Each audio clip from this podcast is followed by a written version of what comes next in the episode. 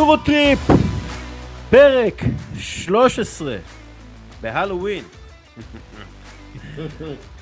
ואיתנו היום יוסי אדני, חולה על כדורגל, מה המצב? וואלה, מעולה עכשיו, תשמע, זה מעמד מרגש שאני נמצא בו כרגע. ויש לנו very very very special guest, או special very guest, או guest very special, עמית לוינטל. כל מיני עבר. אהלן, אהלן, אהלן. תשמע, אני רוצה להגיד לך, דסקל, יוסי אהלן, חברים יקרים,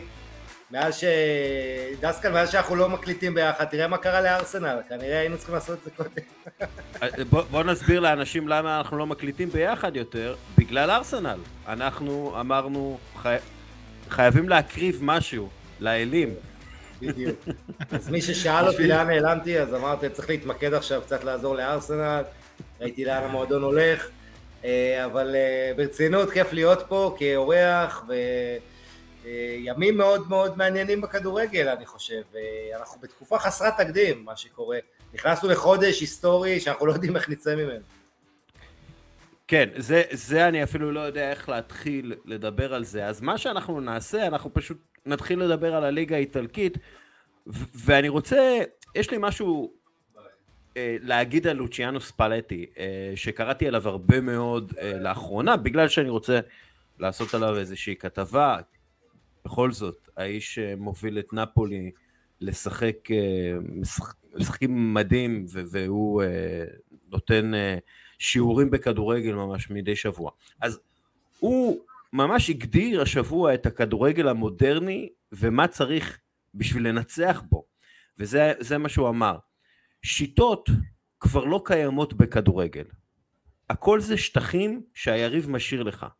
חייבים להיות מהירים כדי לזהות אותם, ולדעת מתי הרגע הנכון לתקוף, ולהיות אמיצים מספיק כדי להתחיל מהלך, אפילו כשלוחצים עליך. וככה הוא מסכם את הכדורגל של נפולי. אתה לא יודע מאיפה היא תגיע אליך, אבל זה מהשטח הפנוי, שמישהו כבר יזהה במהירות, מישהו משם יזהה במהירות איך מגיעים לשטח הזה, והם יהיו אמיצים מספיק כדי לעשות את זה ולהגיע לשם, אפילו אם לוחצים עליהם. ואני חושב שנפולי משחקת את הכדורגל הכי טוב באירופה עכשיו, התוצאות שלהם מדהימות, ויש להם את חבית שאני לא אגיד את השם משפחה שלו. כבר אצחליה. אתה יודע, לשפה גיאורגית שכל היום אוכלים שם שקדים וגוזים, אני לא מבין איך הם מצליחים לבטא את זה ככה, בלי להביא שערים ככה עליך. אני קורא לו חביצ'ה, ואז בא לי איזה מאפה. פשוט נפולי הצגה. אני חייב להסכים איתך, אנחנו מדברים על נפולי כבר כמה שבועות, ובמיוחד על חביצ'ה, כבר אצחליה. והוא פשוט, הוא תופעה בלתי מוסברת, ואני חושב שאולי השינוי המשמעותי בנוסף אליו זה ויקטור אוסימן, שפשוט נפולי חייבת שהוא יישאר קשיר, ולמזלה אין אליפות אפריקה באמצע העונה, אז הוא יישאר איתה, ונקווה שיהיה בסדר. יש אליפות כמה אפריקות. כן, ותשמע, עכשיו אני שמח שהתחלת עם נפולי, כי אנחנו, היה משחק שבעצם, הם ניצחו 4-0, אבל זה היה משחק שהוא, כולו היה הומאז' למרדונה, כי בעצם זה היה יום הולדת של מרדונה, שציינו, ו-62, בעצם הם הולדת השני בלי מרדונה, מאז שהוא מת, חנכו שם פסל שלו, באצטדיון דיאגו מרדונה, ויש לנו את קוורדונה, כן, את קוורצחליה, תראה, היתרון הגדול של נפולי בעיניי, זה שכולם מצפים שזה יתקלקל מתישהו. כי, אתה יודע, מאז שדייגו הלך, המועדון הזה לא באמת, לא זכה בשום תואר רציני, ו-33 שנים מחכים לאליפות, והעונה הזו, שאנחנו לא יודעים מה היא אחרי המונדיאל, אז אי אפשר לדעת אם זה עוד פעם יקרוס, אבל זה נראה טוב, וכולם מריפים שבחים על ספלטי, וספלטי אמר, אתה יודע, בקשר של מה שאתה הזכרת, דסקל, הוא לא סתם דיבר על לתקוף שטחים, הוא דיבר על זה שאתה צריך לעשות את ההגנה, זאת אומרת, זה החוכמה, איך אתה מושך שחקנים, ואז נכנס לשם, ואם יש דבר אחד שבולט בנפולי הזאת, זה שאין שם אגו, זאת אומרת, כבר אצחליה הוא היה נובדי לפני שהוא הגיע, אוסימן, אתה יודע, עדיין מתגבר על הפציעות, כמה משחקים זה נס, שהוא לא נפצע, רספדורי, כל השחקנים שם, אין שם פרימדונות, ואני מזכיר לך שאנחנו רק יצאנו עכשיו מעידן של אינסיני,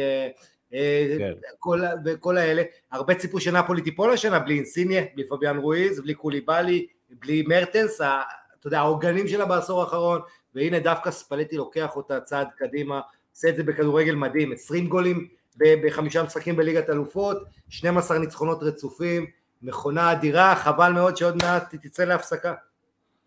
ספלטי הוא אחד מאלו שהעניקו השראה לאלכס פרגוסון, לשחק עם וויין רוני, קריסטיאנו רונלדו וקרלוס טבס, ולוותר בעצם על החלוץ מספר 1, איך קראו למערך הזה אז?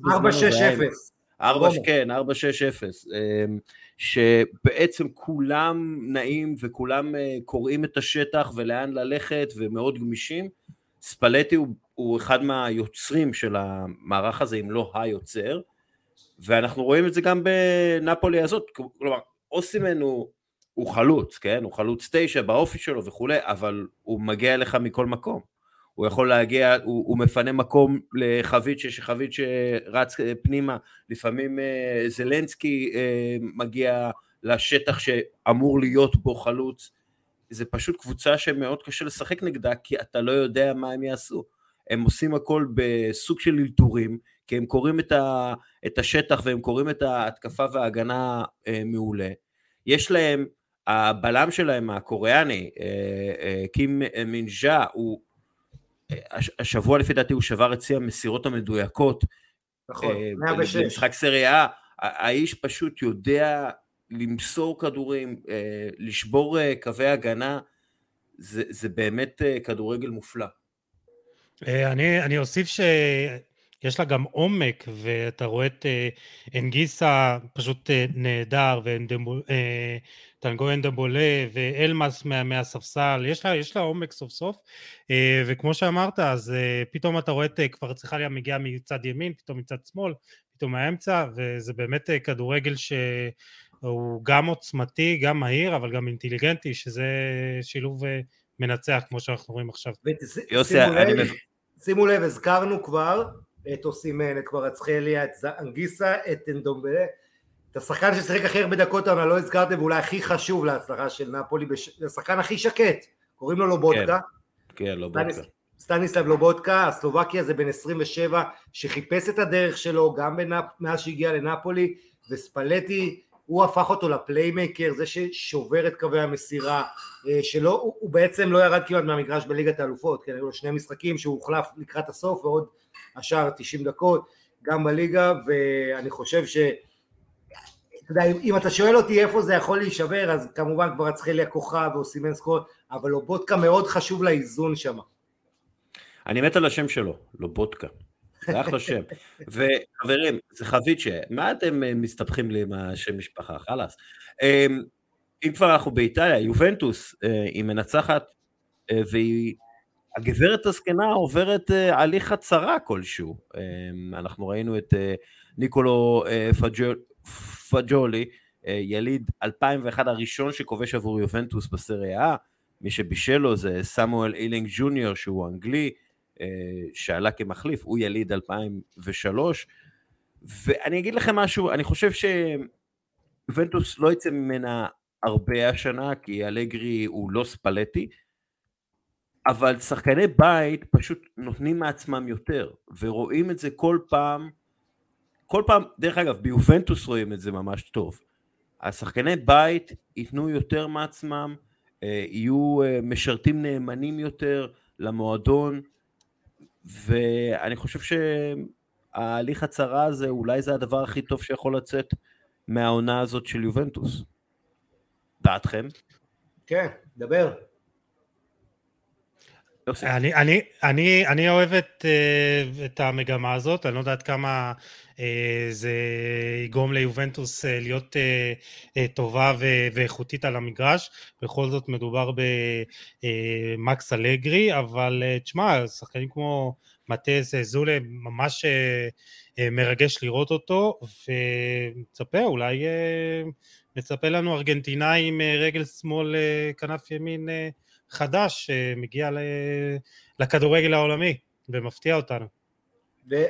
כן, אני חושב שכולם, אתה יודע, הכי נוח להפנות האצבע לאלגרי, ואתה יודע, העניין הוא שמרוב שמצביעים על אלגרי, זה רק מבליט כמה חסר למועדון הזה, באמת מנהל מקצועי טוב. והסיפור הגדול של יובה זה בדיוק בפה מרוטה, שמאז שהוא עבר לאינטר, מאזן הכוחות השתנה, ולא פחות מכמה אינטר עלתה זה כמה יובה הלכה אחורה. אני לא יודע אם זה טוב או רע לאלגרי, שבגלל כל הפציעות הוא נאלץ לשתף צעירים, ואז רואים מה יש ליובה שהוא עד עכשיו לא השתמש בו, בשחקנים האלה, רק בלית ברירה. אבל כן, אתה יודע, הדבר המצחיק הוא שעד לפני כמה שנים, אמרנו על יובה כמה המועדון הזה מתוקתק ומנועל, והכל נהדר שם, אבל יש רק בעיה אחת, הם לא מעלים שחקנים מאנדר 23, היום זה הדבר היחיד שטוב ביובה, זה השחקנים הצעירים, זה הקבוצה הזו שהם בנו, כדי שיהיה להם את ה... אתה יודע, ראו מה עושים בליגות אחרות, אז מכל הדברים של אניאלי, הבוס, זה הדבר היחיד כרגע שמצדיק את עצמו מבחינת חזון, מזעור נזקים מה שקורה ביובה, תקופה מאוד קשה, אני חושב שהמועדון הזה חייב לחזור לדרך של הניהול המקצועי, להחזיר את מרוטה בכל מחיר, או להביא דמות אחרת, כי עם כל הכבוד כרגע, אין שם מישהו שמבין כדורגל בהנהלה, אני מצטער להגיד את זה במילים כאלה. גם אין ידע מוסדי. אני בא מהפורמולה 1, כן, מה אתה אומר? לא, אני אומר, גם אין ידע מוסדי שם. כלומר, אין איזה... אלגרי לא השאיר אחריו משהו מוסדי, מרוטה לא השאיר אחריו, הוא לקח איתו, פריטיאצ'י עזב לטוטנאם, כלומר נעלם הידע, ולהוסיף להכל את המצב הכלכלי המאוד מאוד מאוד קשה, 300 מיליון יורו הפסדים, אתה יודע, מואשמים עכשיו בזיוף כל מיני דוחות כלכליים, כלומר יש המון המון צרות סביב יובה, הם חייבים להוציא את העגלה הזו איכשהו מהבוץ, אבל כרגע זה נראה משבר שימשך זמן. רק נקודה אחרונה לגבי שיתוף הצעירים והחזון, אני לא יודעת כמה זה באמת חזון, כי רשימת הפצועים של יובה פשוט בלתי נגמרת, ברמר, קיאזה, דימריה, פרדס, ולחוביץ', דשיליו למשל גם, אז אני לא יודעת כמה באמת זה מין חזון מקצועי. תשמע, איקר קסיאס התחיל לשחק בריאל מדריד בגלל פציעות של שוערים בוגרים, לפעמים ההליך הצרה הוא צרה, בגלל צרה, כן?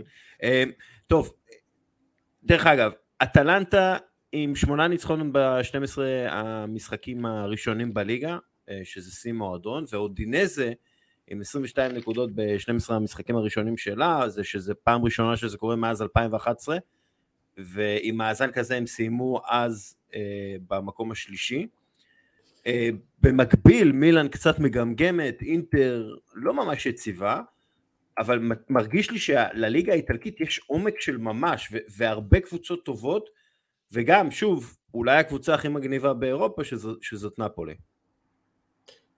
אני חושב שאתה יודע, איטליה, הליגה עצמה הלכה קצת אחורה בעיניי, מבחינת האיכות, זה נכון שנאפולי עושה דברים מדהימים, ומילאן מראה פה ושם ניצוצות, למרות שמול צ'לסי, נגיד את האמת, זה על הפנים, אבל עדיין הליגה עצמה, אתה יודע, מבחינת כסף, מבחינת גם הקורונה מאוד מאוד פגעה בכדורגל האיטלקי, ביכולת הכלכלית, אז אתה רואה, היתרונות היחסיים של הליגה האיטלקית כיום זה שא' היא ליגה מאוד מאוד תחרותית, בניגוד לכל הליגות הגדולות האחרות, כשאתה יודע עוד בקיץ מי יהיו שם למעלה, אז באיטליה העסק הרבה יותר פתוח, ויש באמת לא צפוי, ודבר שני, אתה רואה יותר ויותר צעירים מקבלים הזדמנויות, הגיל הממוצע בהרבה קבוצות יורד, וכדורגל קצבי שמח, עם לא מעט סיפורים, הסיפור הכי גדול, במחזור הזה בכלל לא דיברנו עליו, זה לאציו, ששיחקה נגד סלרניטנה,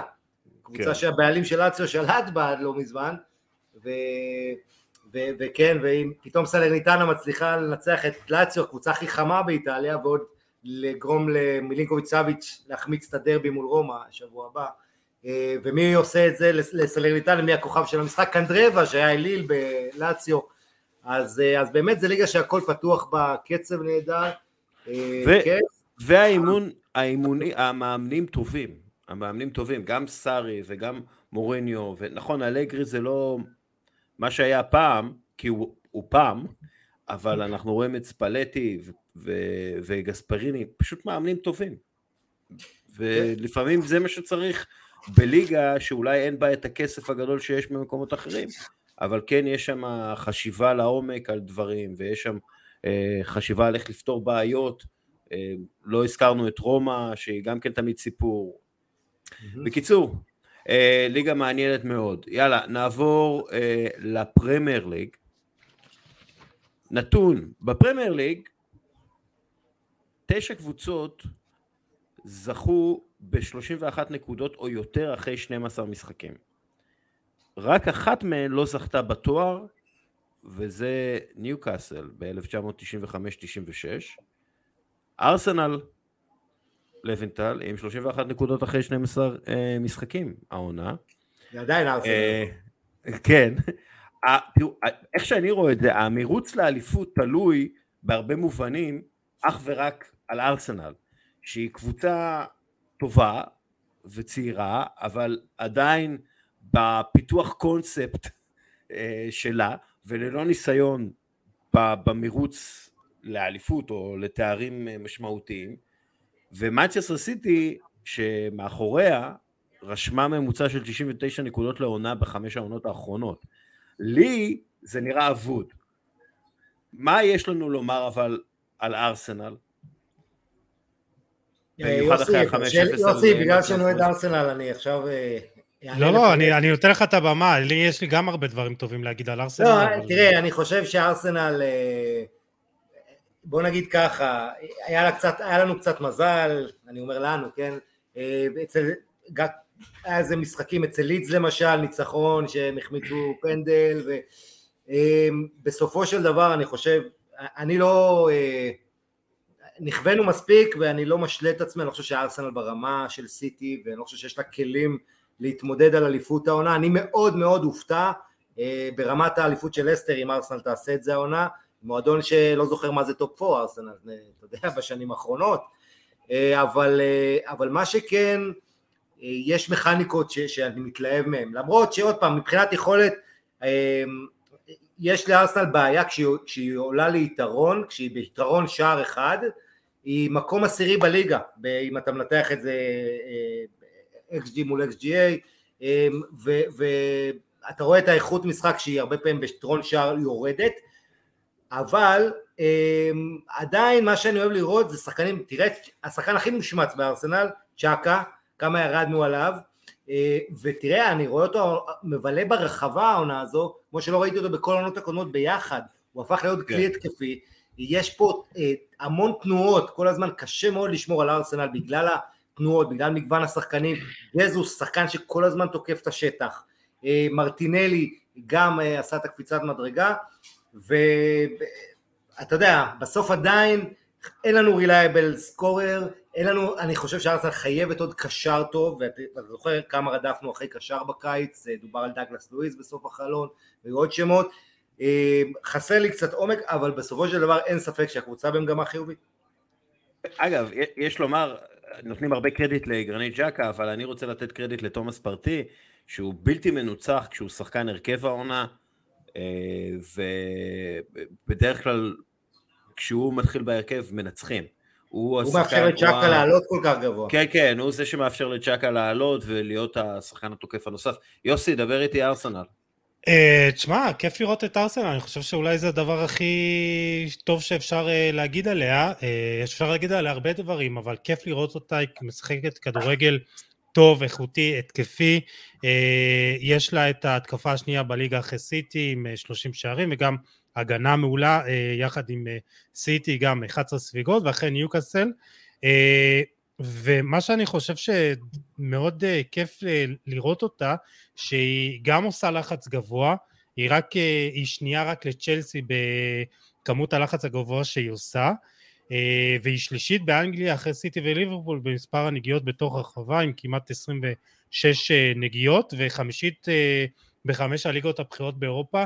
אז זה כדורגל שהוא גם התקפי, הוא גם אינטנסיבי, הוא גם בקצב מאוד גבוה, אבל תשמע, כמו שלוינטל אמר, וכמו שגם אתה אומר, אוריאל, אני לא רואה אותה זוכה באליפות, כי גם הטופ 4 לא יהיה קל לדעתי.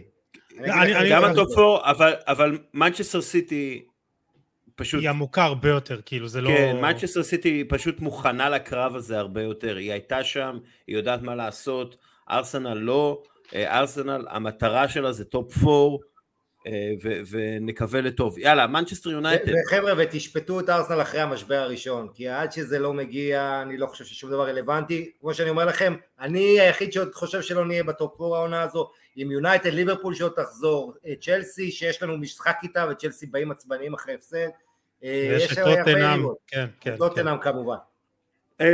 אני לא רוצה להישמע אופטימי חלילה, אבל אני חושב שארסנל במצב שאם היא לא תהיה בטופ 4 זה לפרק את הפרויקט של ארטטה, נגיד את זה ככה.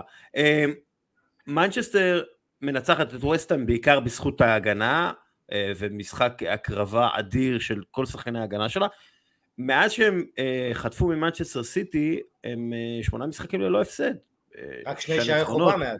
כן, 2 טקו, הם במצב טוב, תנאך, מאמן, מה לעשות, הוא פשוט מאמן טוב, ואפילו פפ גוורדיולה... לא רע לשחק עם קזמירו דאסקל, אה?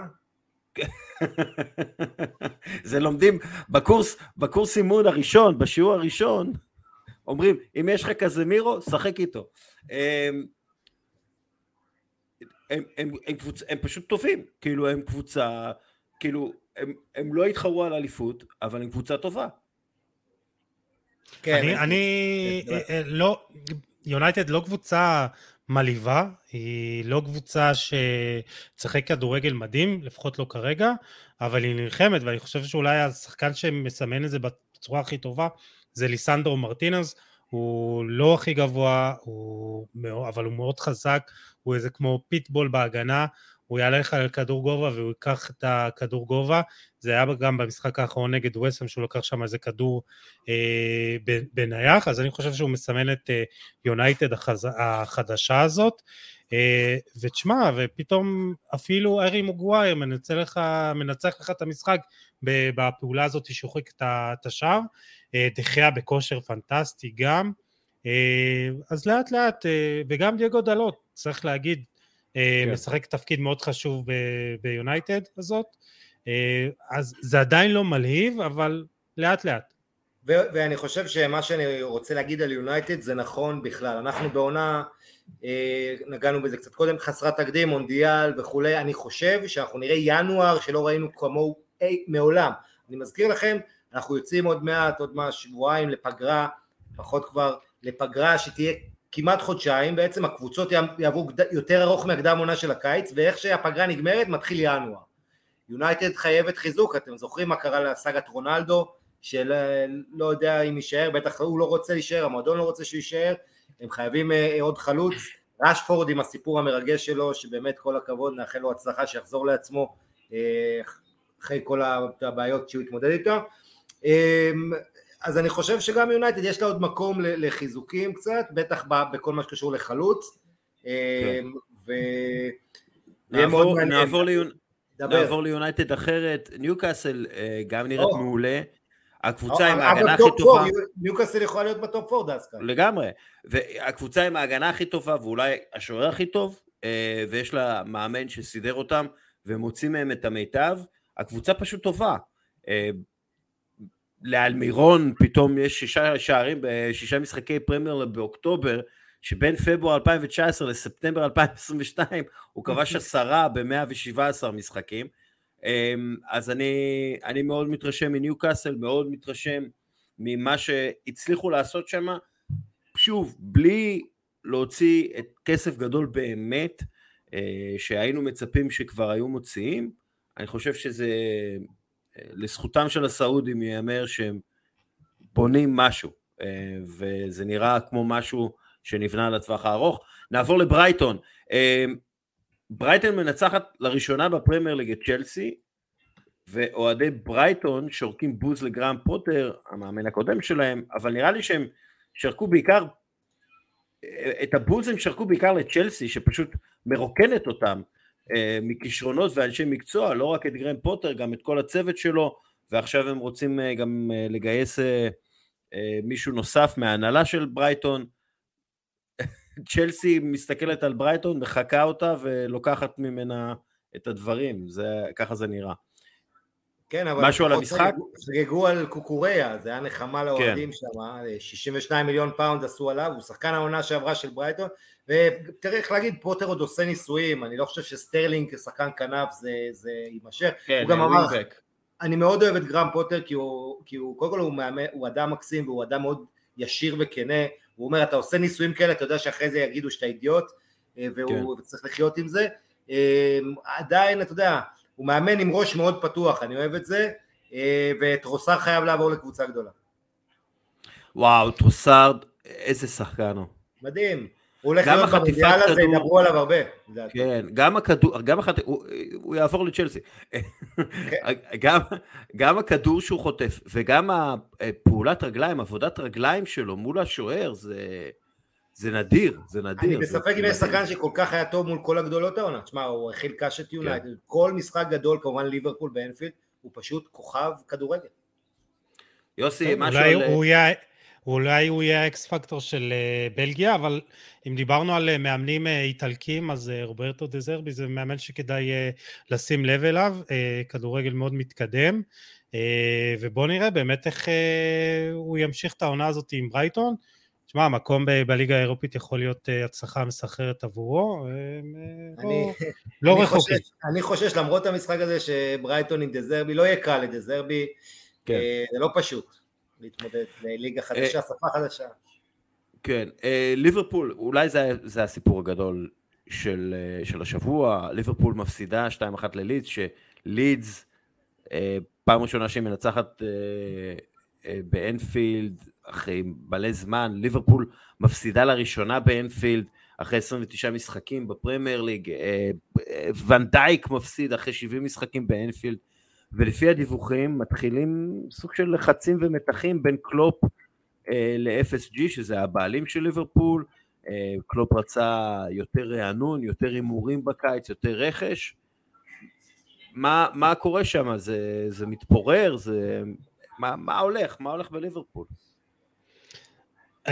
אנחנו דיברנו כמה פעמים על ליברפול בשבועות האחרונים, בעצם גם על העונה השביעית של קלופ, על בעצם התסמונת הזאת שמגיעה לקבוצות, וברגע שלא עושים את הרענון הנדרש, אז אתה רואה שהקבוצה שבעה, מניה עזב בקיץ, וכשאתה לא באמת מביא שחקנים, ותוסיף לזה רשימת פצועים בלתי נגמרת, אז אתה מקבל קבוצה במקום התשיעי, כן, במקום התשיעי.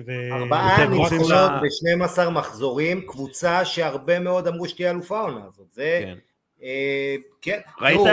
לוינטל, ראית את זה שיש להם את אותו מאזן בדיוק כמו של רוי הודסון? כן, אבל ראיתי. אבל תשמעו, קלופ זה באמת השנה השביעית, ליברפול הייתה חייבת להתחזק בקיץ. תראה, הרבה פעמים מועדון הוא קורבן של ההישגים של עצמו. ליברפול לפני חצי שנה אנחנו דיברנו על זה שהם הולכים לקחת 4 תארים בעונה, משהו הם היו ככה קרובים מלעשות את זה, אז הם חשבו שהם במצב יותר טוב קצת ממה שהם היו, ולא העריכו מספיק את סאדיו מאנה, וכמה הוא היה קטלני גם לעזור לסלאח לפרוץ עם האיכויות שלו, כי הוא משך תשומת לב עם המהירות האדירה שלו, הרבה צרות, הקישור, אתה יודע, לא מספיק עמוק, ליברפול בינואר בטוח תעשה רכש, הם הולכים להביא את הקשר האחורי הכי טוב בעולם בעשור הקרוב, שזה אנסו פרננדז הארגנטינאי מבנפיקה, והשתפרו, אני מקווה לפחות שיביאו אותו, זהו, נתתי פה הצהרה יפה. כן, יביאו, אני לא ראיתי את זה, אבל... אני מת עליהם, שחקן מדהים, הוא חבל שהוא לא ישחק בארץ, הוא מושעה מהמשחק נגד מכבי חיפה, אבל אנסו פרננדז בעיניי, רק בן 21, והולך להיות במונדיאל גם, השחקנים האלה שנדבר עליהם הרבה. הוא ייכנס לדאבל פיבוט הארגנטינאי? תראה, כרגע זה אמור להיות פרדס וגידו רודריגס, גידו נהדר. או לוסלסו. כן, אבל נכון, אבל כרגע פרדס לא משחק, הוא לא מרוצה, הוא בירידה, פרדס שיחק 14 משחקים המוקדמות עם ארגנטינה, אז הוא כאילו חלק... אבל אתה הולך עם השחקנים בכושר טוב, אינסו פרננדס בעיניי הוא חייב להיות שם במרכז, בקיצור יהיה מאוד מעניין, מההחלטות שסקלון עוד עשו. כן. אני רוצה מילה אחרונה כן, על טוטנהאם, מנצחת עוד פעם, עושה מהפך על בורנמוס 2-0 ו-3-2 עם שער ניצחון של בנטנקור, בדקה 92, נגד צ'לסי שוותה בדקה 96, בעונה שעברה היה לה אין ספור מהפכים, וזה המון בזכות אנטוניו קונטה, עוד מאמן איטלקי, והוא מחדיר את האמונה הזאת, והוא גם אמר אבל... לה, כן. יוסי, אני ראיתי את התגובה שלו אחרי השער של בנטנקור, והוא פשוט, הוא לא עשה שום דבר, הוא פשוט ראה שזה מאושר, והלך לחדר ההלבשה. נראה כפוי קצת. חבר'ה, מאז הדיבורים על קונטה ליובה, טוטנהאם לא משחקים, טוטנהאם בתוצאות איומות, בהופעות רעות, פה הם איכשהו חזרו, הקבוצה הכי חלשה בליגה אולי, בורנמוס אחת משלוש החלשות בליגה, אז אני עוד לא מתלהב, להפך, אני קורא תקשורת איטלקית כל היום, מדברים על קונטה ליובה, אין שחקן עבר של יובה שלא מראיינים, האם הוא מתאים, האם הוא צריך, ואתה יודע, זה לא טוב הדברים האלה כשהם קוראים, בוא נראה מה יהיה, לנו כאוהדי ארסנל זה לא רע, אבל... מצד שני אתה כן רואה ציטוטים שלו שהוא מאוד מרוצה, ותשמע, מבטיחים לו גם הרבה כסף, דני לוי, לרכש, וטוטנהאם עושה מסלול מאוד יפה, בוא נגיד ככה איתו. דני לוי צריך רק להבהיר את זה, דני לוי לא מהפועל פתח תקווה, דני לוי מטוטנהאם. נעבור לליגה הספרדית. צ'אבי אומר, הליגה הספרדית טובה מהפרמייר ליג. עכשיו תראו, אני חובב גדול מאוד של הכדורגל הספרדי, אני מאוד אוהב את הליגה הספרדית, גדלתי על הליגה הספרדית. צ'אבי, הליגה הספרדית לא טובה יותר מהפרמייר ליג. אני מת עליך צ'אבי, מת עליך, אבל לא. לא, לא, לא. גילוי נאות, אני פרשן בוואן, שזה משדרים את הליגה הספרדית, אז אני... באמת? כן, אז אני לא יכול... זה, אתה יודע, תכף אני אענה לך. מה רצית יוסי להגיד? לא, שאני ממש לא מסכים. אני מאוד אוהב את צ'אבי, אבל פה הוא טועה. תראה, ליגה שיש בה את ברצלונה וריאל מדריד, תמיד מותר לטעון שהיא ליגה טובה בעולם. בטח הליגה עם אחר בעניין וקהל ועדה. נכון, כבר אין לנו את מסי ורונלדו בליגה הזו, אין ספק שהמכה הכלכלית, מה שקרה זה שהקורונה פשוט העצימה את הפער בין הפרמייר ליג לכל השאר, לכן ההתפתחות האבולוציונית שאני ראיתי זה שהסופר ליג תקום בלי הפרמייר ליג, שאר האינטרס של הקבוצות של ארבע הליגות האחרות זה להקים חזית מול הפרמייר ליג כרגע, כי הפערים הם פשוט עצומים, אבל אני רק אומר דבר כזה, מקצועית הליגה הספרדית והאנגלית בוא נגיד הכי טובה, בסדר זה מקובל עלינו, אבל האנגלית והספרדית הם בעיניי ראשון שני, ודרגה מתחת האיטלקית, הגרמנית והצרפתית, ואני אומר את זה דווקא בשבוע הטראומטי של הכדורגל הספרדי, עם 3 מודחות מליגת האלופות, שרק ריאל מדריד נשארת, ואני מזכיר לכם, אם לא הפוקסים של ריאל מדריד עונה שעברה, היינו מדברים על קריסה בכלל של הליגה, אבל עדיין זו ליגה עם אצטדיונים מדהימים, בניגוד לאצטדיונים זבאלה באיטליה, באוססונה, ולא רק הגדולות, ליגה עם הרבה הרבה קבוצות נהדרות, אני מזכיר, הכדורגל הספרדי מטפח כישרונות בכמות מסחרית. כן. וקיצר, אני לא מזלזל, משחקי חוץ בוולנסיה, יש לך שם 12 קבוצות נהדרות בערך בליגה הזו. לא קל, אבל הפרמייר ליג אין מה לעשות. מאני טוקס, והיא היום בליגה משנה. כן. דרך אגב, אם כבר אנחנו דיברנו על ולנסיה, ברצלונה יוצאת פצועה ושחוקה מהניצחון החשוב מאוד הזה, בוולנסיה, הם גם כן צריכים להיות פעילים בינואר, כי הם פספסו את הכסף הגדול של ליגת האלופות, והם יצטרכו להחזיר את זה איכשהו. מי אתם רואים שעוזב? מי הם מצליחים להעזיב? מי הם מצליחים למכור בכסף גדול? כי הם יצטרכו למכור משהו. הם בונים על עזיבה של בוסקץ ופיקה אולי, או יותר על פיקה, כן.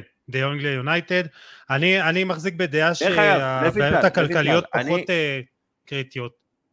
לוינטל, רק שנייה יוסי, לוינטל, אני אמרתי על דיונג לארסנל דווקא, בינואר. אהבת? אהבתי, וזה מבריק. תראה, אני מאוד אוהב את דיונג, אני חושב שברצלונה מאוד מאוד לא בריא. ברגע שהמאמן צריך להתחשב מי משחק לפי העניינים הכלכליים, ואתה רואה את זה עם ג'ורדי אלבה, שהוא עדיין המגן השמאלי הכי טוב, הוא מגן השמאלי שפותר בנבחרת ספרד, וברצלונה הוא מקום שלישי, למה הוא שלישי אתה חושב? בגלל העניינים האלה של המשכורת שרוצים להתיש אותו, ושהוא לא ישחק איקס אחוז מסוים המשחקים, שיוכלו להפריש אותו בשלב מוקדם יותר. בקיצור, אלה דברים חולים של מועדון שעדיין לא עברי, ואתה יודע, כל משחק של, כל אוהד ברסה מדמיין את מסי, ואם מסי היה בקבוצה הזאת, ברסה הזו הייתה קבוצה מטורפת, עם לבנדובסקי ומסי, כי הדבר היחיד שחסר לה זה השחקן שקצת יוצאים מהשבלונה, השחקני כנף שם לא מספיק יציבים, לא נותנים מספרים על בסיס יציב, על בסיס קבוע, והקישור של ברסה עם כל המחמאות לפדרי וגבי, הם לא נותנים את המספרים, אז העומס על לבנדובסקי הוא עצום בקטע של הפרודוקטיביות, וזה הבעיה, וכמובן הפציעות ומה שקרה, כן. אבל חבר'ה, לפורטה הוא קוסם, והוא יעשה את מה שצריך. יוסי, מה רצית להגיד? אני כבר לא זוכר, אבל לא, על הכלכלי, אמרת על הצד הכלכלי. כן, אני פחות חושב שיש בעיות, מדברים כבר בינואר להביא קשר אחורי ומגן ימין, ואני בטוח שגם בקיץ הביאו את החיזוק הנדרש, ימצאו את הדרך גם להיפטר מהחוזים הכבדים עדיין שיש, מדברים על חיזוק, על זה עוד בהמשך, הקשר האחורי של אוניון ברלין, אח של סמי חדרה, מדברים על כמה שמות שבאמת אולי הגיעו עוד בינואר, וכן, למה אתה צוחק, עמית? אני צוחק כי לברסה מקושרים 105 שחקנים בממוצע בקיץ, אז אתה יודע, לא מתלהם משמות כאלה. אבל כן, מדברים על גם עוד בינואר שיחזקו את הקבוצה, אני לא דואג, תשמע, המטרה תישאר עכשיו שליגת האלופות ירדה, זה לזכות באליפות, ותשמע, המאבק שם מטורף, כאילו באמת בין ברסה לריאל, ברסה עם כל הפציעות בהגנה, תשמע, יש לה רק 4 ספיגות, הגנה הכי טובה באירופה, זה משהו בלתי מוסבר. אבל זה בלוף, כי ראינו באירופה, את הפערים, אתה יודע, ברסה זה הקבוצה עם ההבדל הכי גדול בין אירופה לליגה מבחינה הזאת, באירופה כל בעיטה נכנסת לשער של טרשטגן בליגה, אי אפשר לתת לו גול, וזה גם בגלל איכות היריבות, וגם בגלל עוד סיבות, שדיברנו קודם, פציעות ועניינים, אבל בסוף אני חושב שברסה, אני מאמין שהיא תיקח אליפות העונה, בטח אחרי שיודחה מליגת האלופות, זה לא יהיה קל עם ריאל הזאת, אבל יש לה את האיכות, יש לה אמונה בצ'אבי, הוא כן מקבל גב מלפורטה, היא כן, המספרים של ריאל וברסה הם מטורפים, העונה צריך להגיד, ותמיד שופטים אחת על בסיס השנייה, אין ואקום, אז אם ריאל תהיה לא טובה, ברסה עכשיו היינו מדברים עליה אחרת לגמרי, בגלל שריאל לא יבלה כמעט נקודות, אז אנחנו מדברים אחרת, ובסוף בשורה התחתונה מי שתביא את ברונו גימרייש, תזכה בלוטו. לא נראה לי שבטרו עליו שמה. נראה לי יגיע לריאל בסוף, נראה. אני לא יודע, אתה יודע, ריאל מדריד כן תהיה מעוניינת בשחקן כמו בלינגהם. דרך אגב, ב-XGA, אז בלבאו עם הגנה יותר טובה מברצלונה, בליגה הספרדית. ברצלונה בהחלט גבוה. רק מפתיע, בלבאו יש לה בעיניי את ההגנה הכי טובה בספרד. שני בלמי נבחרת ספרד, זאת אומרת, דיאגו מרטינז ויראי שהוא ברמה הנבחרת, והשוער של הנבחרת, שוער הכי טוב, אולי סימון, קישוח אחורי קשוח, מאמן כמו ולוורדה, בלבאו, תשמע, הקרב על הטופ 4, קודם דיברנו אפרופו פרמייר ליג מול הליגה, אז בטיס, ריאל סוסיידד, בלבאו, קבוצות אדירות, ויאריאל כמובן, יש שם מאבק אדיר. אתלטיקו, כן. רק נקודה לגבי טרשטגן, זו העונה הכי טובה שהוא מבחינת מספרים בליגה, יש לו 10 פעמים. כמעט טוב כמו קלאודיו בראבו. 90. שאגב, הוא לא צריך לשבור את השיא של בראבו. כן. דקות בלי ספיגה רצוף, אבל כן, טרשטגן 93% הצלה, הכי גבוה באירופה, ואתה יודע מה זה אומר? שהוא הולך לייבש יפה את הספסל של נבחרת גרמניה. כן, יוסי, מה רצית להגיד על הנתונים שלו? תשמע, יש לו 83% אחוז משחקים עם שער נקי, לא היה לו יותר מ-51% במהלך הקריירה, ולא היה לו יותר מ-80% הצלחה בעצירות, מאז 11, עונת 11-12 במינשן גלדבך, זה עונת סי מבחינתו בליגה, זה הרבה בזכותו, זה גם 4 ספיגות, זה פשוט נהדר. אגב, והוא יהיה בספסל, כן. כן, היסטורית, קרה היסטוריה במהלך המחזור האחרון, טוני קרוס הורחק בפעם הראשונה. ריאל מדריד לא תנצח את כל המשחקים שלה, זה ברור. היא הייתה צריכה לנצח את המשחק הזה. אני לא מצליח להבין איך היא לא ניצחה, גם החלטות שיפוט מוזרות. אני אגיד לך בדיוק. אתה פרשנת את המשחק? כן. כן, היא לא ניצחה כי קודם כל, היא פתחה את העונה הזו נפלא, היא הרבה יותר טוב מהעונה שעברה, אבל בלי בנזמה, שבוע האחרון, שבנזמה מאז הזה, שים לב, גם מול סביליה, דקה 80 נראה המשחק שהולך לתיקו, ואז זה הפסד הראשון העונה ללייפציג בחוץ, ועכשיו זה ממשיך, אז גם המידה הזאת של התלות בבנזמה קצת, גם צ'ואמני שלא היה שם, ואתה יודע, בסוף זה הכל בגישה, וכשאתה בא לשחק בבית מול הלפני האחרונה, אתה לא בא באותו טירוף כמו קלאסיקו, וזו קבוצה טובה ואיכותית, למרות שהיא, אפרופו, אתה יודע, זלזול בליגה הספרדית, תראה קבוצה במקום לפני האחרון, איזה כדורגל, ג'ירונה שיחקה.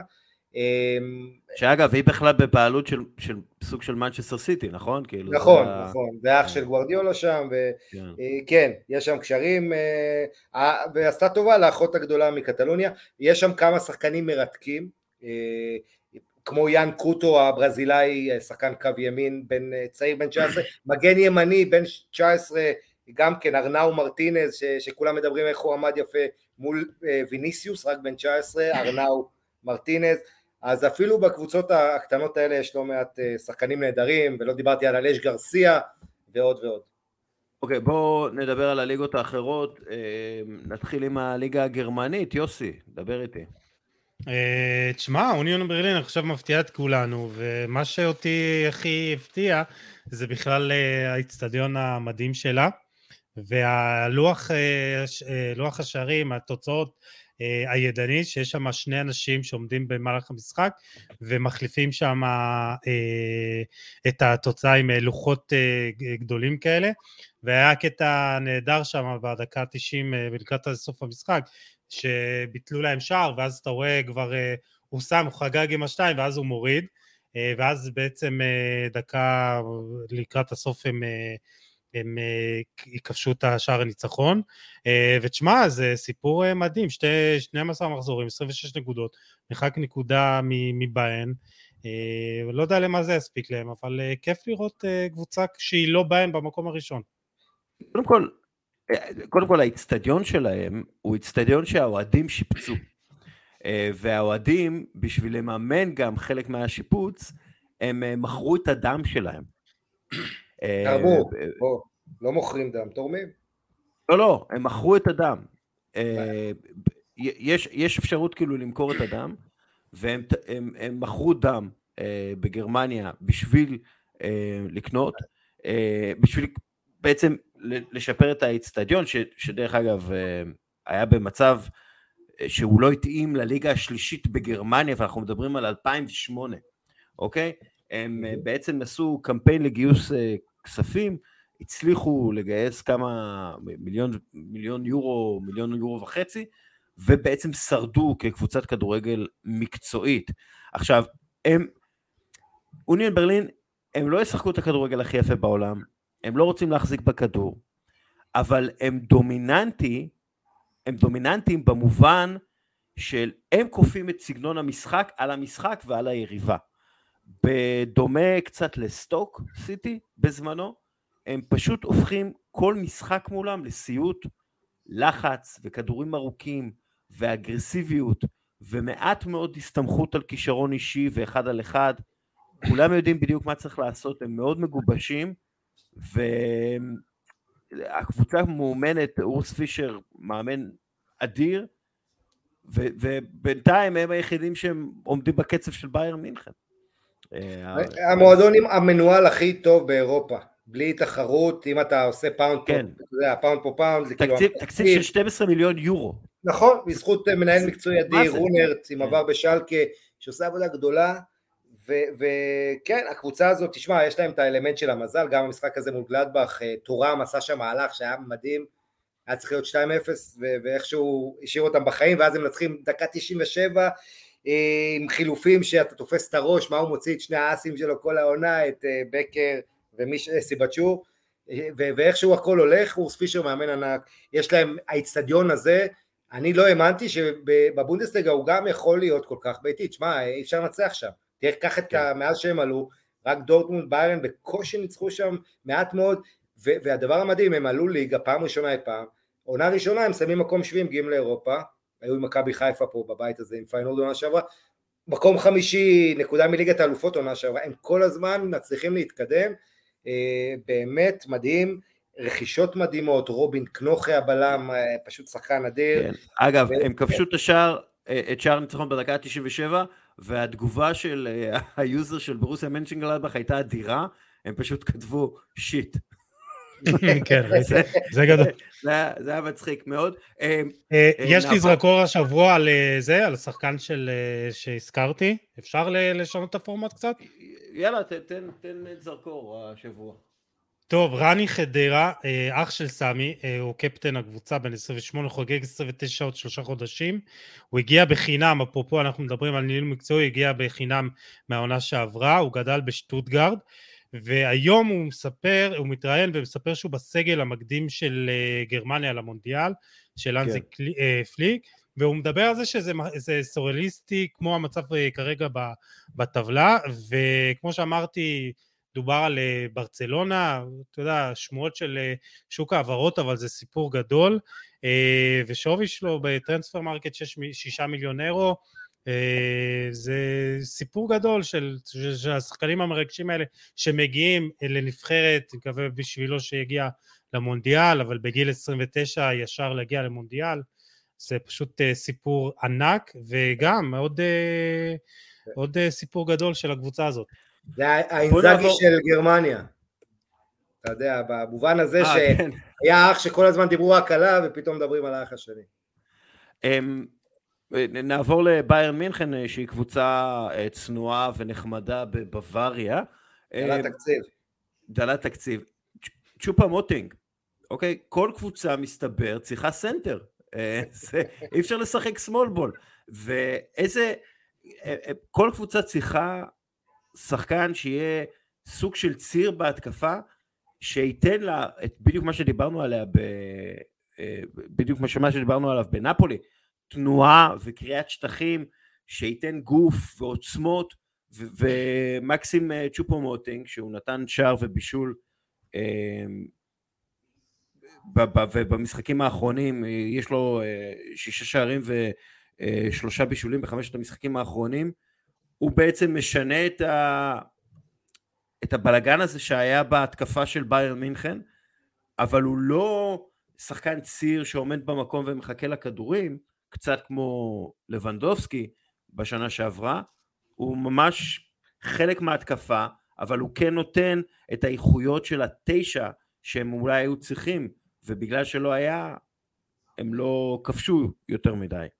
אבל אתה לא יכול לבנות על זה, אני חושב, לרמות הגבוהות, זאת אומרת, אין תחליף ללבנדובסקי, אני חושב בסוף, כשאנחנו נדבר על המאני טיים של ליגת האלופות, אז יהיה, אתה יודע, יהיה לא פשוט, הקטע הזה שאין סקורר שאתה יכול לבנות עליו, אבל בוא נראה, תראה, כשאני רואה את ביירן מינכן בתקופה הזו, אני חושב על המונדיאל, ואיזה יתרון עצום לנבחרת גרמניה, שהמאמן שלה יכול לשחק עם קימיך, גורצקה, מולר, סאנה, גנברי, כאילו מה זה, זה עושים לך את העבודה, אתה יודע, שאתה חצי הרכב, רק תעלה את ביירן, אז זה יכול להיות... והוא מכיר את כולם. כן, ברור. הוא מכיר את כולם מביירן. טוב, מילה... על שחקן שנקרא לאו מסי, בליגה הצרפתית, זרקור.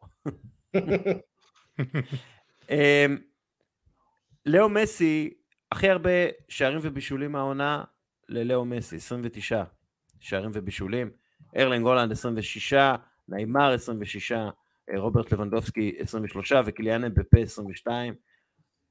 עכשיו, נתון אחד שראיתי ונדהמתי ממנו, לאו מסי כובש 4 שערי ליגה העונה אחרי דאבל פאס.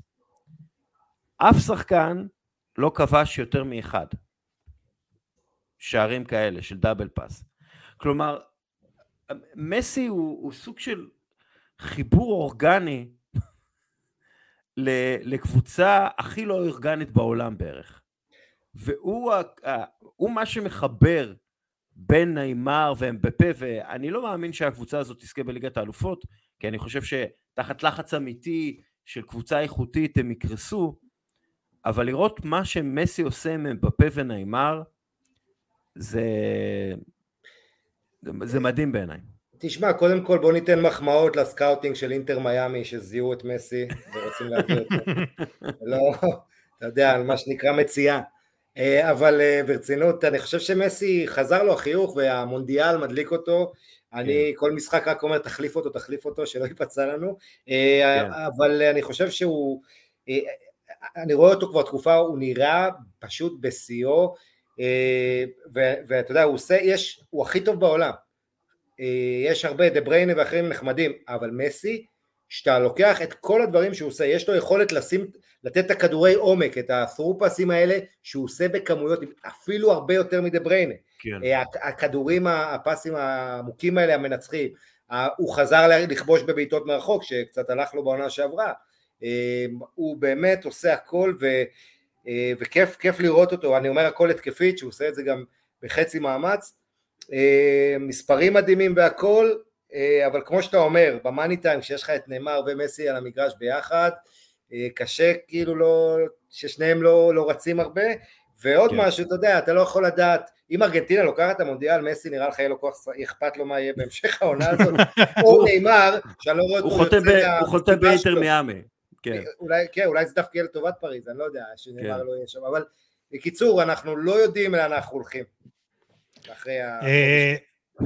כן, נתון לגבי מסי, זה הרצף הכי ארוך שלו ללא הפסד בקריירה, 32 משחקים, יש לו 26 ניצחונות, 6 תיקו, במשחקים האלו הוא כובש 26 שערים, ו-19 נוספים הוא מבשל, וזה בגיל וזה גם אחרי העונה, פתיחת העונה הקודמת, שדי אנשים נטו לגמור לו את הקריירה, או משהו, אתה יודע, ככה, הוא היה מאוד קבוי, והייתה לו פתיחת עונה מאוד מזעזעת, אז חזר לו החיוך, ואני חושב שמה שהכי גדול, שהוא מתאים את עצמו לסיטואציה, הוא לפעמים מבשל, הוא לפעמים כובש, הוא יודע לפשר בין נאמר למבפה, שזה אולי הדבר הכי גדול, וכולם שם מוכוונים מונדיאל, יש לך את אמבפי שרוצה להוכיח שוב, יש לך את נאמר שרוצה לסחוב אומה שלמה על הגב שלו, אני חושב שנקבל את אחת הנבחרות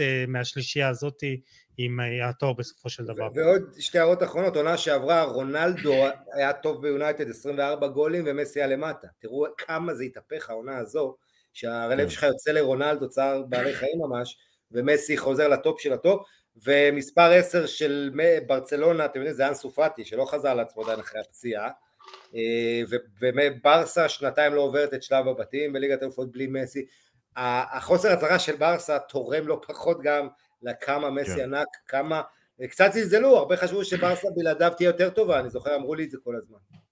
אז מה, אז מסתבר שלא קל להחליף את השחקן הטוב בעולם, ותשמעו, אני חושב שזה עדיין השחקן שאתה רואה אותו, ואתה שוכח מהצרות של העולם הזה, זה המעלה הכי טובה. זרקור, יש לך מישהו, לוינטל, מישהו שאתה רוצה לדבר עליו, מבין השחקנים הפחות מוכרים?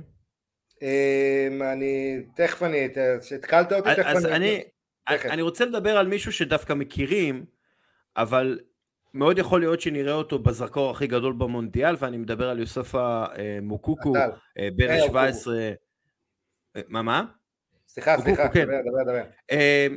יש לו הכי הרבה שערים מבין שחקני דורטמונד בבונדסליגה, ויש לו הכי הרבה בישולים מבין שחקני דורטמונד בבונדסליגה, והוא פשוט שחקן שמבצע פעולות מכריעות, והוא עשה את זה לאורך חייו הקצרים, נגיד את זה ככה, בגיל 13-14, אז שמעו עליו לראשונה, בעצם הוא שחקן שכובש ומבשל מלא, והנה הוא עושה את זה גם בבוגרים, הוא עדיין לא בוגר בעצמו, כלומר הוא עדיין ילד, הוא נראה כמו ילד, הוא משחק כמו ילד, אבל הוא נותן מספרים, ומדברים עליו כמישהו שעשוי להצטרף לנבחרת גרמניה במונדיאל הקרוב.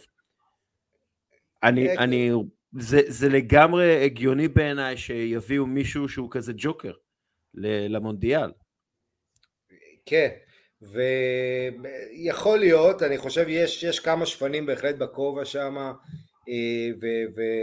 ואחלה שחקן וכיף לראות, כי הרבה כבר קברו אותו דסקל, היה, אתה זוכר איך עשו לו בילדה בגיל מאוד צעיר, וזה הרבה פעמים מפיל שחקנים, אז יש לי מישהו זרקור, עלה לי בראש, הוא כבש גם במחזור הזה, שחקן מונקו שקוראים לו ברילם בולו, השוויצרי, שהרבה, אתה יודע, עבר פציעות קשות ברכיים, דיברו על הכישרון העצום שלו כבר בגיל 17, נשבו אותו לבלוטלי, כן. נכון, בדיוק, דיברנו עליו לקראת המונדיאל, ואז הפציעות אחורה אחורה, והרבה ספקות האם יחזור על עצמו. העונה במונקו, יש לו כבר 6 גולים, זה לא פשוט 6 גולים ליד בן ידר, שאוהב את כל התשומת לב לקחת ואת הכיבוש, ועוד שחקנים נהדרים שם, הם בולו, הוא רק בן 25, נבחרת שוויץ כמובן, הולך להיות החלוץ שלה במונדיאל, וכיף לראות אותו חוזר, לשחק עם ביטחון, סיום את הדירה, שחקן שאני מאוד אוהב אותו, באמת, כמו שאמרת, סוג של בלוטלי כזה. טוב, יאללה, הרגע המרגש, יש לך משהו? לא חייבים. אני חושב שהסלרניטן, הזכרתי את זה קצת, אבל אז אני ארחיב עליו, כי לאציו היא הייתה בשקט, סארי בול, כן, הכדורל של סארי, כולם התעסקו בזה באיטליה, איך הקבוצה הזו, 6 מחזורים רצופים לא ספגה, מעל 600 דקות, הפרש שערים 16-0 מחזורים אחרונים, ואז היא מארחת את סלרניטנה, והתואר צריך, זה כאילו בנקר, שבוע לפני הדרבי, הם נצחים פה אפילו מיליקוביץ' סאביץ' לא פותח, כדי לשמור עליו שלא יקבל צהוב, ואז הכל משתבש, דווקא לאציו מסיים את המחצית הראשונה עם 1-0, הכל רגוע, ואז מהפך מדהים שמוביל קנדריאבה העונות הכי טובות שלו נתן, כמובן עם לאציו, באולימפיקו הוא נותן שם, וגם פאציו, אקס של רומא, כובש באולימפיקו, משלים מהפך, הכל מתקלקל שם, וסלרניטנה, הסיפור הוא של אוטיטו, הבעלים של לאציו, קנה את סלרניטנה ב-2011, כדי שיהיה לו קבוצה להשאיל את השחקנים הצעירים של לאציו שהתפתחו בה, והם עלו מהסרי D, הליגה הרביעית, לליגה הבכירה, לפני שנה, ב-2021, ואז זה הרבה, כל הקיץ ב-2021 דיברו, האם היא תוכל לשחק בסריה, כי לפי התקנות אסור שבעלים יהיה לו 2 קבוצות, אחרי כמה חודשים הוא הצליח להיפטר מהקבוצה, אף אחד באיטליה לא האמין שהיא לא באמת שלו, חשבו שזה איש קש, וזה עד היום חושבים, את זה הוא צריך להכחיש את זה כל הזמן, ואיכשהו היא הצליחה לשרוד בדרך נסונה שעברה, ותתפלו, האוהדים שזה ניתן הסונים את לוטיטו, שהוא הציל אותם מקריליון, אבל הוא דיבר עליהם בכזו התנשאות, הוא אמר, אם לא אני, הם היו בסרי זטה, או זט, באיטלקית, אז אתם יודעים, אז הייתה הנקמה המושלמת, באולימפיקו, קבוצה וכושר, שהייתה פתוחה שהניצחון שלה, לאציו ממש מאמת על המקום הראשון באיטליה, אם היא מנצחת פה, והנה בא הניצחון הזה, הפתעה גדולה, אז זה הזרקור שלי על סלרניטנה, שיש לה מאמן דוד ניקולה, שיש לו סיפור מרגש, מי שרוצה להתעמק בו. כן. יוסי, הרגע מרגש שלך. קריסטיאנו רונלדו, דיברנו עליו, על כמה באמת פתיחת העונה שלו הייתה מזעזעת וקשה. זה דווקא אני רוצה לקחת אתכם ליום חמישי, לליגה האירופית, הוא כובש מול שריף. זה כולה שריף תירספול, אבל זה היה רגע מיוחד, כי הוא כובש שם, והוא לא כובש עם הסיוע הרגיל שלו, והניטור, והידיים, והכל. והוא פשוט עוצר כזה, שם ידיים על החזה, עוצם עיניים, מסתכל למעלה, זה רגע מרגש, אני חושב שהוא... מה זה היה החגיגה הזאת? אני משער שאולי חשב על הבן שלו שמת, מקדיש, אתה יודע, דווקא אחרי התקופה הזאת, המאוד קשה, על השעיה, אתה יודע, מזכיר לנו שבסופו של דבר, הדברים החשובים בחיים, זה לא אם אתה משחק כדורגל, הבריאות של המשפחה והכל, אתה יודע, אנחנו יכולים לקחת את זה לכל המקומות, אני לקחתי את זה לשם, אז זה מבחינתי הרגע המרגש שלי, הוא עדיין פה. לי יש רגע מצחיק עם רונלדו, אבל לפני זה הרגע המרגש בעיניי, כן, זה לא איזה משהו מרגש, ארסנל נותן כבוד לבאבלו מרי, שהבלם שלה שמושעה למונזה ונתקר, אז הם נותנים לו את הכבוד, כולם ביחד, מעלים את החולצה שלו, הוא אמור לחזור אחרי המונדיאל לשחק, הוא לא נפגע בצורה רצינית. הרגע המצחיק, קריסטיאנו רונלדו מגיע לפרשנים של סקאי במשחק נגד וסטהאם, הוא נותן כיף לג'יימי רדנאפ וללואי סאה, אבל מתעלם לחלוטין מגרי נביל, בגלל שנביל השמיע עליו כמה ביקורות, וגרי נביל מיד אחר כך מסכם, שהוא וג'יימי קרגר, שגם כן נשמע עליו ביקורות, לא נקבל כרטיסי קריסמס מרונלדו, זה נורא הצחיק אותי, גם אחר כך ג'יימי קרגר צוחק על גרי נביל בטוויטר, הבנטר הזה מצחיק מאוד. יש לכם רגעים מצחיקים שלכם? לא, אבל יש לי רגע של... רגע אדיר של תפורה של קהל, של שלקה, במשחק האחרון הם הרימו שם תפורה מטורפת, חולצה של המועדון ענקית ושימוש עם רימון עשן כחול ומפוצצים, וכאילו החולצה שם מתמלאת כחול, וזה פשוט, אתה רואה את הקהל כל פעם בגרמניה, זה הקהל הכי טוב בעולם והאווירה הכי מטורפת בעולם, תפורות ואתה אוניון ברלין ופשוט מדהים, אתה יכול לראות שם כדורגל בליגה השלישית עם קהל מטורף ותפורה, וזה שימוש נכון בפירו, אם אנחנו באמת לוקחים את זה פה לכדורגל בישראל, חוויה, חייבים לראות את זה. אמרת שלקה כבר, זה רגע מצחיק, כי הצחקת את כל אוהדי דורטמונד, אבל תשמע, רייס נלסון בעיניי זה סיפור מדהים, אתה יודע, עולה... כן, אבל אנחנו עכשיו עוברים... אז רגע מצחיק בקצרה, לא ראיתי, אני לא זוכר תצוגת שיפוט אנטי מדריד כזאת בברנבאו, כמו מה שמלארו לופז נתן, כל החלטת שיפוט, אני לא יודע אם מצחיק, ביזר, אלם, אבל באמת שופט שיש לו כזה וויבוס, לבוא לשפוט כל החלטה גבולית נגד ריאל, שתי החלטות ענקיות, עם הפנדל נגד הסנסיו והשאר של רודריגו שנפסה, אתה יודע, שופט שבא ככה עם כל הקהל עליו, שיודע מה המשמעויות, שיודע כמה התקשורת תאכל אותו, ושריאל תרדוף אותו, והוא לא יוכל לשפוט כדורגל בינלאומי עם כל ההשלכות וזה, זה היה מדהים בעיניי. אגב, הוא נראה כמו שופט עם הרבה טקס בישבן. מאוד, מאוד אוהב את ה... מאוד אוהב להיות במרכז העניינים. טוב, חברים, אנחנו עוברים להרכב השבוע, ואז אנחנו בעצם מסיימים, אז אנחנו מתחילים עם השוער, אילן מליה מלידס, 9 הצלות, שזה הכי הרבה העונה במשחק פרמייר ליג, 7 מההצלות האלה בתוך הרחבה, הוא גם נותן הצלה מריבה שם לקראת הסוף, ולידס מנצחת. מגן ימני, דיאגו דלות ממנצ'סטר יונייטד, אחרי משחק הירואי שלו מול וסטהאם, הוא גם עם הכי הרבה מסירות מפתח במשחק הזה, הכי הרבה עימותים באוויר שהוא מצליח לנצח בהם, משלים הכי הרבה הרמות, הכי הרבה חטיפות, 100% בכדרורים, מגן ימני מופלא, תעצרו אותי אם אתם רוצים להגיד משהו או להוסיף משהו. מגן שמאלי, אלפונסו אספינו של קאדיס, לא דיברנו על אתלטיקו מדריד, אבל אספינו שלנו נתן 2 בישולים, גם 5 מסירות לשליש האחרון, 7 חילוצי כדור, היה פנטסטי נגד קבוצה מאוד מאוד טובה כמו אתלטיקו מדריד, וקאדיס מנצחת, רושמת ניצחון מפורסם. איראי אלוורז הוא הבלם שלנו, ואתם... יוסי, אתה רוצה לדבר עליו שנייה?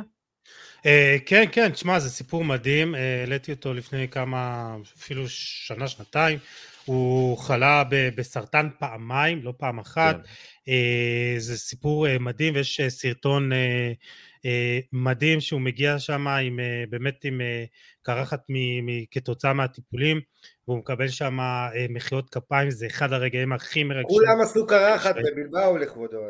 בדיוק, וזה באמת אקט הצילי מטורף, אמרו לו, אתה לא לבד, אנחנו פה בשבילך, וחיבקו אותו, ואז אתה יודע, הטיפולים בהתחלה עוזרים לו בפעם הראשונה, הוא חוזר לשחק, ואז זה חוזר לו פעם נוספת, ואז הוא חוזר כמעט שנה אחרי הפעם השנייה, ותשמע, הוא בלם פנטסטי, בלם נבחרת גם, מדהים, סיפור מרגש. הוא גדל בנוער עם לפורט, של מנצ'סטר סיטי, ונראה... הוא גם כן, אולי בגלל הסרטן, אולי לא זה, הוא היה צריך להיות גם כן ברמות כאילו, הוא היה צריך להיות שם, גם פשוט בלם פנטסטי, ונתן משחק אדיר נגד ויאריאל, משחק מאוד חשוב לבילבאו, שנראית בדרך לליגת האלופות, בואו נראה. אוניון ברלין שולחת את הבלם השני להרכב השבוע, דנילו דואקי, עם שער הניצחון בדקה 97, אבל לא רק שער הניצחון, 100% בכדרורים, 100% בהרמות, 80% במסירות ארוכות, 4 חטיפות וחילוצי כדור, ניצח ב-50% מהאימותים שלו, עשה רק עבירה אחת, היה אדיר, אוניון ברלין. טוב, קשר ימני, אנחנו משחקים 4-4-2, קשר ימני ריס נלסון, ריס נלסון הוא שחקן שגדל ברחובות של דרום לונדון, יש שם הרבה מאוד מגרשים שגדלים שם הרבה מאוד שחקנים, 15% לפחות משחקני הפרמייר ליג גדלו במגרשים האלה בדרום לונדון, והוא חבר טוב של ג'יידון סנצ'ו, הגיע לארסנל, כן, הגיע לארסנל בגיל צעיר, בשנים האחרונות, בילה בהשאלות, באופנהאם ופיינורד, לא הרשים במיוחד, והעונה גם לא קיבל בכלל דקות בפרמייר ליג, מארטטה, אבל אז סאקה, אפרופו דרום לונדון ומגדלים שחקנים כישרונים, סאקה שבישל נפצע, ונלסון נכנס לתפקיד הזה, הוא היה שקט בהתחלה, אבל אז צמד ובישול, והוא כרגע מעורב באותו מספר שערי פרמייר ליג העונה כמו ג'יידון סנצ'ו, למרות שהוא שיחק רק 63 דקות. כן, תקשיבו, 50 נגיעות בכדור, 9 מהן ברחבת הערב, חילץ 5 כדורים, יצר 2 מצבי הפקעה מלבד הבישול, והיו לו עוד כמה מסירות לתוך הרחבה, פשוט מישהו היה צריך to step up, והוא step up, וארסנל מנצחת 5-0. קשר מרכזי, ליאונרדו טורסארד, אני קצת מרמה, ליאונרדו טורסארד נגד צ'לסי, דיברנו עליו... צ'לסי אמר שאין מערכים, אז אנחנו זורמים איתם. גם ספלטי אמר, אז אני... ספלטי, סליחה. לי ולא יש את אותו סרוקט. לי ולא יש את אותו סיסרוקט, אנחנו חושבים באותה צורה, זה הכל טוב. אז הוא באמת, הוא היה אדיר נגד צ'לסי. מגן, קשר שמאלי, אתם יודעים, קשר הגנתי, ניקח את אוריאל, אחלה. אוריאל רומאו. אוריאל רומאו ששלט בקישור נגד הקישור האימתני של ריאל מדריד, גם לא יש אותו תסרוקת כמו שלי, אז בכלל. וניקח קשר שמאלי, ג'ואלינטון. יאללה. קלום ווילסון אמנם כבש ובישל, ויש מצב שהוא יהיה בנבחרת אנגליה, אבל ג'ואלינטון הוא באמת, הוא פשוט עושה כל כך הרבה עבור ניוקאסל. ההחלטה שלו לקישור, זו החלטה בעיניי הכי טובה של אדי האו, מכל ההחלטות, הוא קיבל המון החלטות טובות, אבל לקחת שחקן שכל הקריירה היה קדמי, היה קיצוני, לשים אותו קשר, ופתאום אתה רואה את העוצמות, וחוץ מזה יש לו אותה תסרוגת כמו בולנוג גמרייש, וזה נורא מבלבל את כולם. טוב, חלוצים. ויקטור אוסימן, 3, היה 3 הראשון בקריירה בסריה, היה אדיר, ואריק מקסים צ'ופומוטינג, החלוץ השני, דיברנו עליו, ביירן מינכן מנצחת בגדול. דרך אגב, היו עוד מצטיינים, לאו מסי, כן, שער מריב, בישול מריב, ניימר שהיה מצוין, קלום וילסון שדיברנו עליו, ליסנדו מרטינז, היה יכול להיות בלם בכיף, בלם ההרכב הזה, בסוף הלכנו לגלות. קים הקוריאני.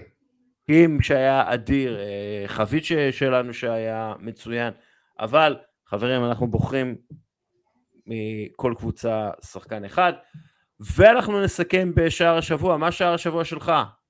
לוינטל. אני אלך עם קווין דה בריינה, אלא אם כן מישהו מכם לוקח את זה, אז אם לא, אז אני... לא, אתה... תשמע, דה בריינה נתן גול אדיר, שמזכיר לנו... ביתה חופשית מושלמת.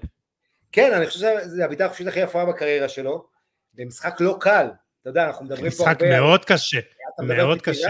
מדברים על ריס נלסון וזה, אבל פה אתה מדבר על משחק 0-0 מול אסטר שבכושר טוב, לא פשוט בכלל, והוא נותן פה גול מהסרטים, שבייחוד שאין את ארלינג הולנד, אז אתה יודע, צריך את דה בריינה גם כמוציא לפועל, ווואו, פשוט מדהים. יוסי, מה הגול השבוע שלך? אני לוקח את כמעט גול של אמבפה, אחרי המהלך המדהים של זה.